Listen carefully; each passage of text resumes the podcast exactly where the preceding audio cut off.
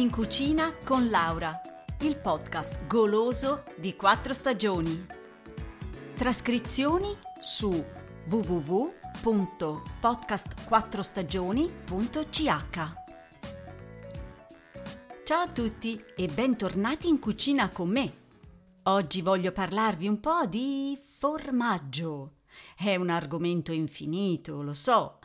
Partiamo dalla sua origine. È antichissima e come succede spesso il formaggio è probabilmente nato per caso alcuni millenni prima di Cristo.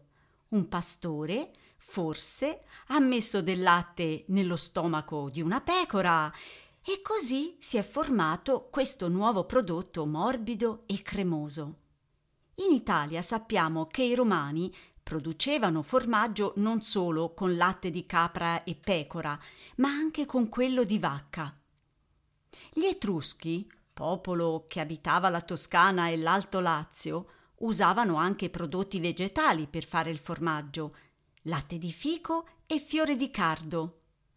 Durante il Medioevo, all'interno dei monasteri, le tecniche di produzione si perfezionano. In quest'epoca era considerato il cibo dei poveri e si raccomandava di mangiarne poco. A quel tempo i formaggi più diffusi erano due: il marzolino, un pecorino di origine toscana, così chiamato perché prodotto in marzo, e il parmigiano, prodotto invece nel mese di maggio. In seguito nascono il montasio, la mozzarella di bufala e altre specialità.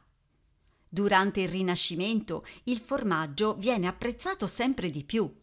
Sappiamo, ad esempio, che grandi artisti come Brunelleschi, Michelangelo e il Pontormo mangiavano spesso pane e formaggio.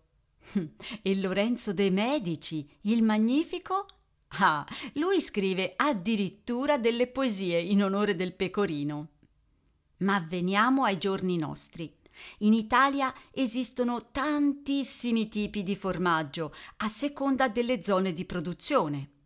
Al nord prevalgono i formaggi prodotti con latte di mucca, mentre nelle regioni del centro e del sud sono famosi quelli a base di latte di pecora. E quanti tipi ce ne sono? Che pensate? Cento? Duecento? Trecento? No, cari amici, sono ben 450. Molti hanno ottenuto il riconoscimento DOP, denominazione di origine protetta. Mm, facciamo qualche esempio. L'Asiago del Veneto, il Bra del Piemonte, eh, la Crescenza Lombarda, la Caciotta di Urbino, il Fiore Sardo, la Fontina della Valle d'Aosta, il Pecorino di Pienza, la burrata pugliese. Ah, basta, mi fermo qui perché altrimenti non finiamo più. Dimenticavo il taleggio lombardo e qui vi parlerò della ricetta di oggi. Dunque, ero sul lago di Como, a Bellano, e a pranzo mi viene voglia di mangiare la pizza. Ci sediamo a un bel ristorante sul lago e sul menù vedo che c'è la pizza al taleggio. Proviamola, mi dico. Ma oh no! Quella che il cameriere mi porta è una pizza bianca con le pere. Sul momento mi dico: Laura, stupidina, perché non hai chiesto prima? Ma dopo il primo boccone mi rendo conto che è una vera delizia. Volete la ricetta? Bene, eccola qua.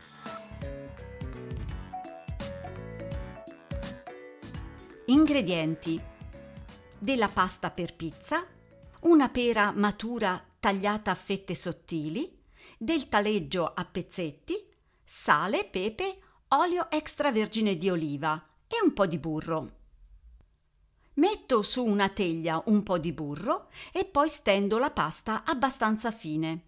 Metto sopra un po' di olio, sale e pepe. Poi Metto in forno a 200 gradi per qualche minuto. Deve diventare un po' dorata. Poi tiro fuori la pizza e ci metto sopra le fettine di pera e il taleggio. Metto nuovamente in forno e quando tutto è cotto, ah, ecco qua, pronto! Vi assicuro che è veramente deliziosa. Buon appetito da Laura e a presto!